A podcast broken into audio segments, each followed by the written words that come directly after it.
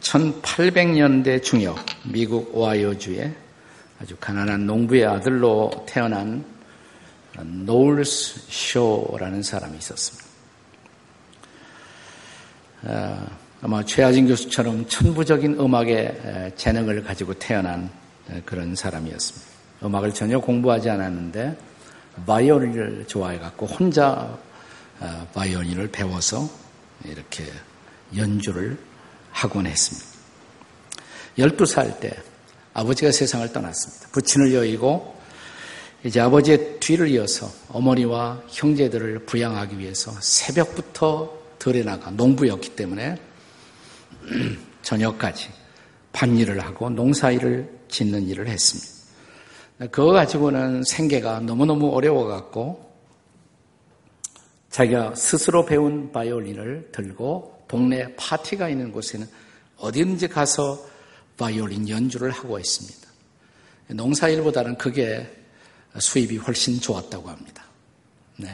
그래서 그날도 이제 스무 살이 되었을 때 동네 파티에 가서 열심히 바이올린을 켜고 있었는데 그 연주가 끝날 무렵 돌아가신 아버지의 훈상이 나타나면서 아버지의 음성을 듣습니다. 아들아, 넌 이제 하나님을 만날 준비를 해야 한다. 나는 내 목소리와 내 악기가 하나님을 위해서 사용되는 것을 보고 싶다. 그는 오랫동안 교회를 그리고 주님을 떠나 있었기. 그날 들려오는 아버지의 음성, 아버지의 환영을 보고 통곡을 하고 집으로 돌아옵니다. 기도를 합니다. 그 다음 주일부터 다시 신앙생활을 시작했고 침례를 받고 그는 자기 은사를 발휘해서 바이오니를 갖고 자기를 초청하는 모든 곳에 가서 연주를 하고 노래를 부르며 간증을 하고 복음을 전하기 시작했습니다. 그에게 별명이 주어졌어요. 노래하는 전도자, singing evangelist, 노래하는 전도자. 그는 자기 생애 동안에 무려 2만 명에게 이 사람은 자기가 전, 전도하고 끝나는 것이 아니라 침례를 받으라고. 그래서 2만 명에게 자기 손으로 침례를 주었습니다. 그는 여러 찬송가를 작사했지만 그가 만든 대표적인 찬송가 가운데 하나가 어, 방금 여러분이 전에 불렀던 찬송가 496장. 새벽부터 우리 사랑함으로써 저녁까지 씨를 뿌려봅시다. 열매 차차이고 곡식 거둘 때 기쁨으로 단을 거두리로다. 네, 이번 한 주간 동안도 우리 지구촌 교회 성도들이 블레싱 어, 여주로 네, 우리 아마 3천 명 이상의 성도들이 여주에 가서 50여 개의 교회에 흩어져서 봉사를 하고 또 이번 수요일 저녁은 여주 실내 체육관에 안 믿는 사람들을 다 모아놓고 우리가 전도 축제를 갖게 될 것입니다. 또 이미 떠나간 국내외 단기 선교 팀들이 이번 한 주간도 땀 흘려 복음의 씨를 말씀의 씨를 뿌리게 될 것입니다. 이번 한 주간 우리가 이렇게 나가서 전도하고 말씀의 씨를 뿌릴 때 나는 아, 방금 불렀던 이 찬송가 노을수쇼의 찬송 2절을 우리가 꼭 기억했으면 좋겠습니다. 2절의 가사가 뭐예요? 비가 오는 것과 바람 부는 것을 겁을 내지 말고 씨를 뿌려 봅시다. 3절은 씨를 뿌릴 때 나지 아니할까 염려하며 심히 애탈지라도 나중 예수께서 칭찬하시리니 기쁨으로 단을 거두리로다. 그런데 우리가 이렇게 나가서 복음의 말씀의 씨를 뿌리게 될 때 우리는 여러 유형의 사람들, 여러 유형의 구도자들을 만나게 될 것입니다. 오늘 우리가 함께 봉독한 말씀, 마태복음 13장 씨 뿌리는 자의 비유를 통해 예수님은 우리가 전도할 때 만나게 될 구도자의 대표적인 네 가지 유형을 말씀하고 있습니다. 최근에 철로역정 시리즈로 우리가 말씀을 증거하고 있습니다만 철로역정 서두에 보아도 우리가 이 말씀을 받게 될 구도자의 여러 가지 유형들이 등장하는 것을 보게 됩니다. 우리가 전도할 때, 우리가 복음을 어, 말하게 될 때, 말씀의 씨를 뿌릴 때 만나게 되는 대표적인 구도자의 네 가지 유형은 뭘까요? 첫째, 길가와 같은 구도자입니다. 길가와 같은 구도자. 예수님 당시에 팔레스타인에서 길가 그러면 밭과 밭 사이로 난 길을 항상 의미하고 있었습니다. 물론 예수님 당시만 해도 이미 어, 우리나라의 전, 전 세계에 큰 도로 못지않은 도로가 없지는 않았어요. 당시에 전 세계의 로마는 그런 길을 만들었고 에그나티아라는 대로가 있었습니다마는 그러나 팔레스타인의 대부분의 길은 바로 밭과 밭 사이에 난 길이었습니다. 이 길로 농부들이 마을 사람들이 그리고 여행객들이 그 길을 지나가게 되었고 따라서 그렇게 많은 사람들이 그 길을 통행하다 보면 길은 반질반질해지고 굳은 땅이 됩니다. 이게 바로 길가의 땅이에요. 길가의 땅. 여기에 씨를 뿌린다고 가정을 해보십시오. 어떻게 될까요? 땅이 씨를 흡수하지 못하겠죠. 자, 이런 양상을 염두에 두시고 오늘 길가에 뿌려진 씨의 모습을 본문을 통해 다시 한번 보십시오. 4절 말씀을 한 번 더 읽겠습니다. 4절 다 같이 시작. 뿌릴새 도로는 길가에 떨어짐에 새들이 와서 먹어버렸고, 네. 자, 씨를 뿌리긴 뿌렸어요. 근데 땅이 그 씨를 흡수하지 못하자 새들이 와서 먹어버렸다고. 도대체 예수님은 무엇을 의미해서 이 말씀을 주셨을까요? 본문을 계속 읽어 내려가면 예수님이 이 말씀에 해석을 하시고 있습니다. 19절에 예수님 자신의 해석이 등장합니다. 같이 읽겠습니다. 19절 시작. 아무나 천구 말씀을 듣고 깨닫지 못할 때에는 악한 자가 와서 그 마음에 뿌려진 것을 빼앗나니 곧 길가에 뿌려진 자요. 다시 말하면 그 땅이 굳은 땅이 되어서 씨가 땅 속으로 들어가지 못하자 새들이 와서 그 말씀을 빼앗아 갔다고. 이것은 말씀을 흡수하지 못하는 마음에 뿌려진 말씀을 악마가 와서 마귀가 와서 빼앗아 가는 모습을 의미하는 것이라고 주께서 말씀하십니다. 네. 따라서 결코 말씀이 떨어지긴 하지만 그 말씀의 결실을 기대할 수 없는 마음, 이것이 바로 길가와 같은 마음밭이라고 할 수가 있습니다. 우리가 전도할 때 이런 사람도 만날 수가 있다는 것을 우리는 각오하고 있어야 합니다. 아니, 이 자리에 와 있는 분 가운데도 그런 분이 있을 수가 있어요. 교회당에 나와 있기는 하지만 전혀 말씀이 들어가지 못하는 길가. 주로 이런 사람의 특성 중에 하나는 설교만 시작되면 잔다는 겁니다. 네. 나는 설교가 중간쯤 진행되었을 때 주무시는 분들에 관해서는 내가 책임을 져야 한다고 생각해요. 근데 처음부터 자빠져 자는 건 내 책임 아니잖아요. 네. 그건 아주 자기로 작정한 사람이지 말씀을 듣기로 작정한 사람이 아니잖아요. 말씀이 들어갈 여지가 전혀 없는 거예요. 네. 우리가 철로역정에 봐도 그런 사람이 등장합니다. 순례자 주인공 크리스찬이 멸망의 도시를 떠날 때 같이 따라온 이웃이 있어요. 그 이웃 중에 한 사람의 이름이 뭐냐면 미스터 고집씨입니다. obstinate. 이름이 고집이에요. 미스터 고집. 고집씨가 있어요. 그가 크리스찬에게 당신은 왜 이 살기 좋은 고향 도시를 떠나느냐라고 묻습니다. 자, 크리스찬은 이렇게 대답합니다. 크리스찬이 이 사람의 마음속에 복음의 씨를 일종의 뿌리는 것이라고 할 수 있어요. 나는 하나님 나라에 간직되어 있는 더럽히지 아니하고 낡아지지 않는 저 영원한 유산을 찾아갑니다. 나는 당신도 나와 함께 그 나라에 가서 그 천국의 보화를 함께 누렸으면 좋겠습니다. 여기에 그대로 머물러 사는 한 멸망을 피할 수가 없을 것입니다. 나와 같이 갑시다. 성경이 이 책이 나에게 그렇게 일러 주었습니다. 그러나 이 고집씨는 말도 안 되는 소리를 한다고 이 크리스천의 말을 거절하고 고향으로 멸망의 도시로 다시 가버립니다. 그 마음속에 전혀 하나님의 말씀을 받을 여지가 없었던 것입니다. 비록 말씀이 전해지긴 했지만 마귀가 그 말씀을 즉시로 뺏어가 버린 것입니다. 전혀 그 마음속에 말씀의 씨가 들어갈 수 있는 여지가 없었던 마음이 닫혀 있는 사람, 말씀을 향해서 전혀 마음이 준비되지 못한 사람들을 우리는 종종 볼 수가 있습니다. 이게 바로 길가와 같은 땅, 길가와 같은 구도자라고 할 수가 있습니다. 두 번째, 오늘 본문에서 또 두 번째 구도자를 만납니다. 그것은 돌밭과 같은 구도자입니다. 우리가 이스라엘을 방문해 보면 어, 실제로 돌밭이 굉장히 많이 있어요. 이스라엘 제일 흔한 것 중에 하나가 라임스톤입니다. 라임스톤. 석회석이라고 그러죠. 석회석. 네. 그 석회석에다가 그 밭에다가 씨를 뿌리면 어떻게 될까요? 그것도 열매를 맺지 못해요. 근데 이런 돌밭 위에는 약간의 뭐 흙이 있을 수가 있기 때문에 처음에는 조금 내려가는 것 같아요. 그러나 결국 돌이 버티고 있기 때문에 바위가 전혀 뿌리를 내릴 수가 없는 것입니다. 자, 그 양상을 본문이 어떻게 설명하고 있습니까? 5절과 6절의 말씀입니다. 같이 읽겠습니다. 시작.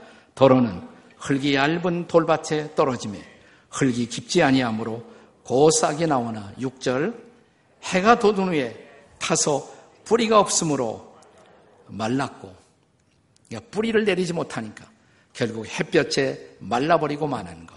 그래서 결실치 못하는 마음밭. 이게 바로 돌밭과 같은 구도자인 것입니다. 예수님 자신의 해석을 들어볼까요? 자, 20절, 21절의 말씀입니다. 같이 읽습니다. 시작. 돌밭에 뿌려졌다는 것은 말씀을 듣고 즉시 기쁨으로 받되 21절 그 속에 뿌리가 없어 잠시 견디다가 말씀으로 말미암아 환란이나 박해가 일어날 때는 곧 넘어지는 자요. 여기 즉시 기쁨으로 받는다고 그랬어요. 이 사람이 말씀에 관심이 없는 것은 아니에요. 말씀이 들려왔을 때 기쁨으로 반응합니다. 울 수도 있습니다. 기뻐할 수도 있습니다. 그는 어느 정도 이 말씀에 대한 관심과 말씀에 대한 열정적 반응을 보이고 있는 사람이라고 할 수가 있어요. 그러나 이런 사람이, 아, 정말 말씀을 좋아하고 잘 받는구나 생각했는데, 어느 날 갑자기 믿음의 공동체에서, 믿음의 마당에서 바람과 함께 사라지는 사람이 있습니다. 왜 그렇지? 그 친구. 더 이상 신앙의 걸음을 계속하지 못하는 사람. 보니까 신앙생활 하다가 조그만 어려움이 생기면 그 작은 환란, 작은 고통, 작은 어려움을 견디지 못하고 신앙의 장에서 후퇴해 버리는 사람. 주님은 이런 사람을 돌박과 같은 구도자다. 이렇게 말하는 것입니다. 철로역정에 보면 바로 그런 사람이 또 등장합니다. 고집시와 함께 멸망의 도시에서 순례자 크리스찬을 따라 떠나갔던 사람 가운데 변덕씨가 있습니다. 영어로 Mr. Pliable 그랬어요. 변덕씨. 어떤 번역에 보면 유순씨, 마음이 아주 유약하다, 유순 유약, 뭐 이렇게 번역하기도 했어요. 아, 더 좋은 번역은 변덕이 좋은 번역이 아닐까 이렇게 생각합니다. 이 변덕 씨는 자, 고집 씨가 저 사람 말 믿을 게 안 된다. 그냥 멸망의 도시로 가자고 했을 때 아니야. 저 순례자 크리스찬의 말에 일리가 있어.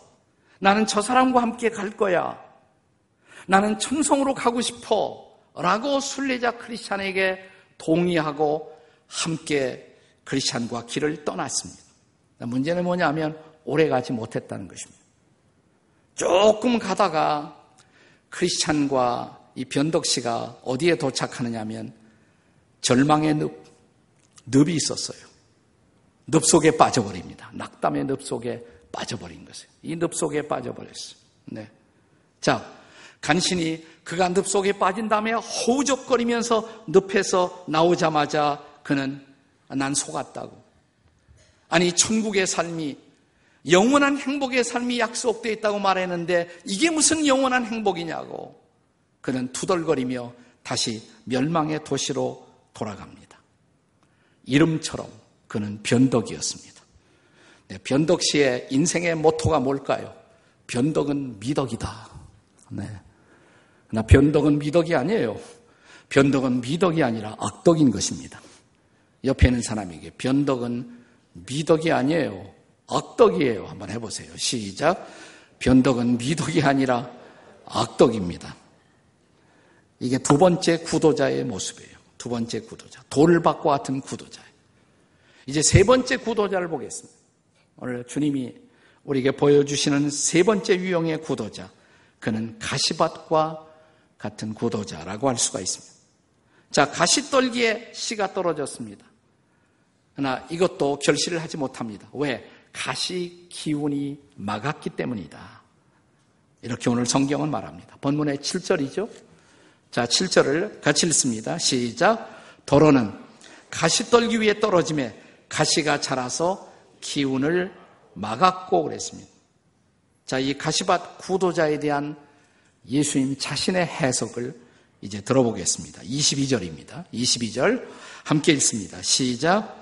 가시떨기에 뿌려졌다는 것은 말씀을 들으나 세상의 염려와 재물의 유혹에 막혀 결실하지 못하는 자예요. 자, 이 사람에게 말씀에 관심이 있었어요, 없었어요? 있었어요. 말씀에 관심이 있었습니다. 그래서 말씀에 귀를 기울였습니다. 말씀에 대한 어느 정도의 관심도 있었고 열정도 있었습니다.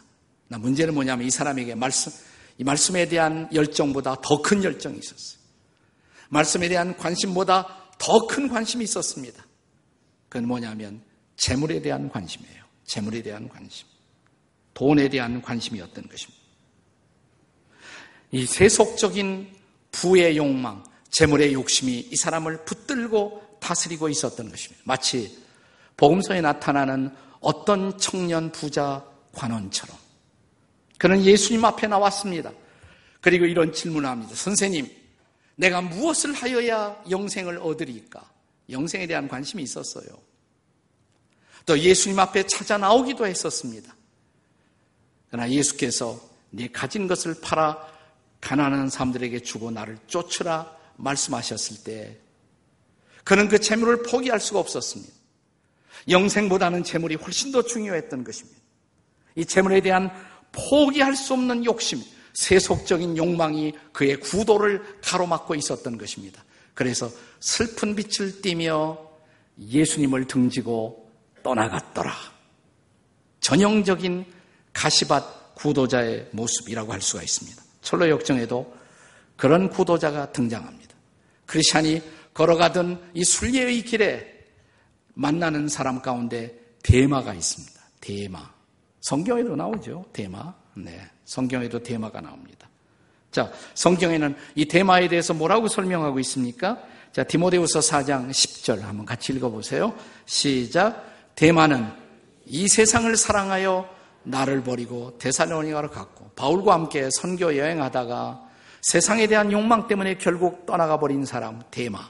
이 대마가 철로 역정에도 등장합니다. 순례자 크리스찬을 만나서 이렇게 말합니다. 잠깐만 내가 가는 길을 들려가시지요. 어딘데 오니까 여기 길이 보이지 않습니까? 이 길이 은광으로 가는 길입니다. 금광, 은광이 기다리고 있습니다. 어쩌면 당신이 가는 시온성보다 훨씬 더 좋을 수가 있습니다.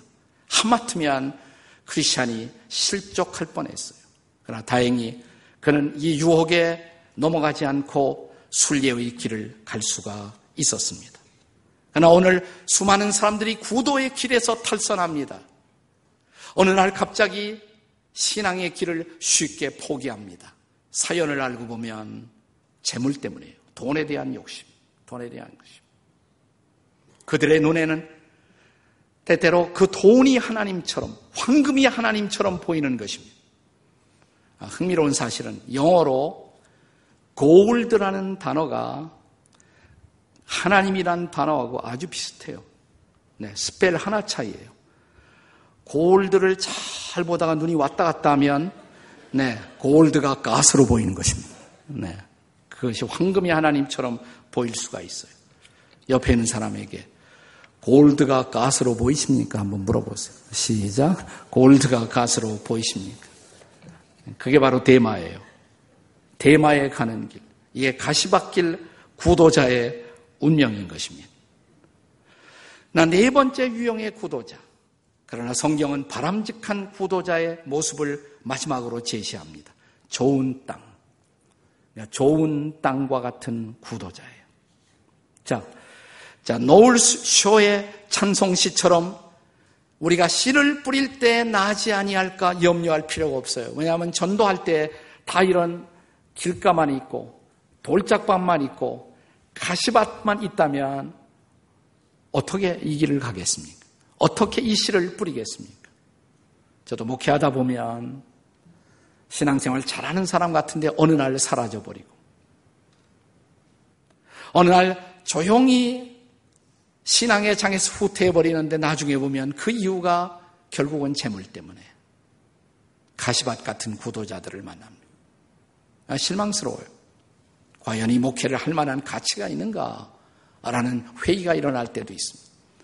그러나 모든 성도들이 가시밭은 아니에요. 모든 성도들이 돌짝밭은 아니에요. 모든 성도들이 길가는 아니에요. 거기에 좋은 땅이 있어요. 이것이 바로 말씀을 뿌리는 사람들의 희망의 근거가 되는 것입니다. 나는 이번 여름철 여러분이 전도할 때 길가도 만나겠지만 돌짝밭도 만나겠지만 가시밭도 만나겠지만 좋은 땅을 만나게 되시기를 바랍니다. 하나님이 예비하신 좋은 땅이 반드시 우리를 기다리고 있을 것입니다. 좋은 땅, 어떤 땅일까요? 본문의 8절을 보겠습니다. 8절 다 같이 시작. 더러는 좋은 땅에 떨어짐에 어떤 것은 100배, 어떤 것은 60배, 어떤 것은 30배의 결실을 하였느니라. 아멘이십니까? 네, 우리 뿌린 씨가 30배 열매를 맺어. 60배 열매를 맺어요.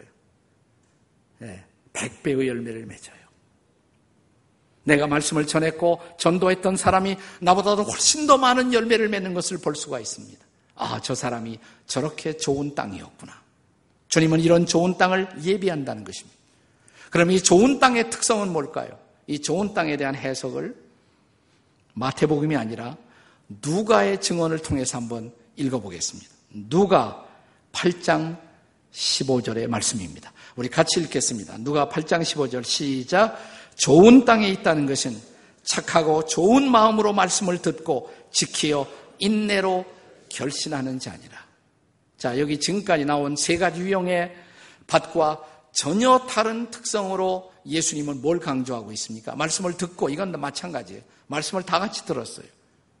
그리고 결실을 합니다. 근데 그가 30배, 60배, 100배의 결실을 할 수 있었던 이유, 좋은 땅. 가운데 강조된 중요한 단어가 무슨 단어입니까? 인내예요. 지키고 인내한다. 말씀을 붙들고 인내했을 때. 마침내 그 인내가 이런 놀라운 풍성한 결실을 가져올 수가 있었다는 것입니다. 철로 역정의 순례자 크리스찬이 바로 그런 좋은 땅 구도자라고 할 수가 있습니다. 여러분, 이 순례자 크리스찬이 철로 역정에서 얼마나 많은 어려움을 당하는지 몰라요. 그러나 그는 끈질기게 버팁니다. 끈질기게 버텨요. 자, 제일 처음 그가 만난 난관이 바로 절망의 늪, 낙심의 늪. 그 늪에 그는 변덕쟁이와 같이 빠졌어요. 빠졌어요. 그러나 그는 견딥니다. 거기서 버팁니다. 그랬더니 마침내 도움의 손길이 내려옵니다. 자, 거기에 견디고 버티는 그를 위해서 하나님은 도움씨를 예비하셨어요. 도움씨. 그를 거기에서 건져냅니다. 그래서 절망의 늪에서 그가 빠져나오는 모습을 볼 수가 있어요. 철로 역정을 묘사하는 모든 그림을 보면 바로 이 절망의 늪, 낙심의 늪에서 그를 건져내는 도움의 손길들이 묘사되고 있습니다. 버티면 도움을 받을 것입니다. 하늘의 도움이 임할 것입니다. 그리고 그는 더 강한 순례자가 될 것입니다. 그리고 놀라운 결실을 맺는 주인공이 될 것입니다. 순례자 크리스찬이 바로 그런 열매를 맺는 주인공이 될 수가 있었던 것입니다. 여러분 중국에 문화혁명이 일어났을 때 모태동, 이 마치동을 통해서 문화혁명이 일어났을 때 모든 선교사 추방 명령이 내립니다. 모든 선교사는 즉각 떠나라. 그리고 중국의 모든 교회 문을 다 닫았어요. 역사적 사실. 모든 교회 문을 다 100%다 닫았고 모든 선교사를 100%다 추방했어요. 얼마 전에 있었던 일이에요. 문화혁명이 그렇게 오래전의 일이 아닙니다. 그때 한 선교사가 중국 땅을 떠나기 전에 자기가 전도했고 자기가 제자 훈련을 했고 그리고 자기가 목사 한 수를 주어서 이제는 중국 교회 지도자가 된 청년 목사를 앞에 놓고 선교사가 이런 말을 합니다. 당신 앞으로 이 땅에 환란이 많이 있을 텐데 견딜 수 있겠나? 나와 함께 미국으로 가면 어떻겠나? 이때 이 청년 목사는 목사님, 선교사님, 저는 여기 남겠습니다. 이 땅에 복음이 필요하지 않겠습니까? 과연 자네가 이 땅에 불어닥칠 그 환란을 견딜 수 있겠나? 이때 이 청년 목사는 선교사님에게 의미심장한 이런 말을 주었다고 그래요. 선교사님, 이 앞에 차 물이 있잖아요. 뜨거운 차 물이 있잖아요. 이 티백을 여기다 집어넣을 때 티백이 뜨거운 물 속에 들어갔다고 해서 맛을 잃을까요? 이 티백이 뜨거운 물 속에 들어갔다고 해서 맛을 잃을까요? 아니지. 선교사님, 이 티백이 뜨거운 차 물 속에서 차의 진정한 맛을 내는 것처럼 중국 교회가 부닥칠 할라는 진짜 성도, 참된 성도를 연단하는 기회가 될 것입니다. 기도해 주십시오. 실제로 문화혁명은 중국교회 지도자들과 중국교회 성도들의 신앙을 연단하는 놀라운 하늘의 기회가 될 수가 있었습니다. 문화혁명이 끝났어요. 어떻게 됐을까요? 교회당 문이 다 닫혔는데, 선교사 다 떠나는데, 중국교회 대표적인 지도자 목사들은 다 감옥에 투옥시켰는데, 문화혁명이 끝나고 와서 보니까 중국의 크리스천의 숫자가 꼭 갑절이 늘어 있었습니다. 갑절이. 네. 교회당이 문이 닫혔지만 지하로 들어간 지하교회가 하우스 철치가 거기에 가족들이 몇몇 가족들이 함께 모여 우리 교회 셀교회처럼 말씀을 전하고 복음을 전하고 이웃들에게 그리스도는 구원이라고 전하고 교회가 갑절로 늘어났어요. 교인들이 교회당은 없어도 교인들은 갑절로 늘어났어요. 결코 환란이 우리의 신앙을 빼앗지 못했던 것입니다. 환란은 우리의 신앙을 연단한 것입니다. 진정한 성도들을 세울 수가 있었던 것입니다. 그렇습니다. 그래서 이 아름다운 찬양의 작사자 노울스 쇼는 이렇게 말한 것입니다. 씨가 열매를 나지 아니할까 염려하지 말고 씨를 뿌려봅시다. 새벽부터 저녁까지. 라고 그는 말했던 것입니다. 이 말을 했던 노울스 쇼 목사는 복음을 전하기 위해서 기차를 타고 가다가 기차 사고로 44세 세상을 떠나갑니다. 44세. 그러나 그의 숨을 삼키고 마지막 숨을 넘기기 전에 그는 이런 말을 남깁니다. 이 땅에서 영혼들을 사람들을 그리스도의 십자가 앞으로 인도하는 것보다 더 위대한 일이 어디에 있겠습니까? 이제는 여러분이 여러분이 저를 대신해서 이 씨를 뿌려 주십시오. 바로 이런 선배들의 희생 때문에 복음은 저와 여러분에게 증거된 것이고 우리는 이 복음을 붙들고 믿음의 삶을 사는 것입니다. 이제는 우리가 이 복음의 말씀을 갖고 나가서 새벽부터 저녁까지 또 씨를 뿌려야 합니다. 이 뜨거운 여름, 이 아름다운 씨를, 생명의 씨를 뿌리는 일에 주님이 저와 여러분을 고귀하게 사용하시기를 주의 이름으로 축원합니다.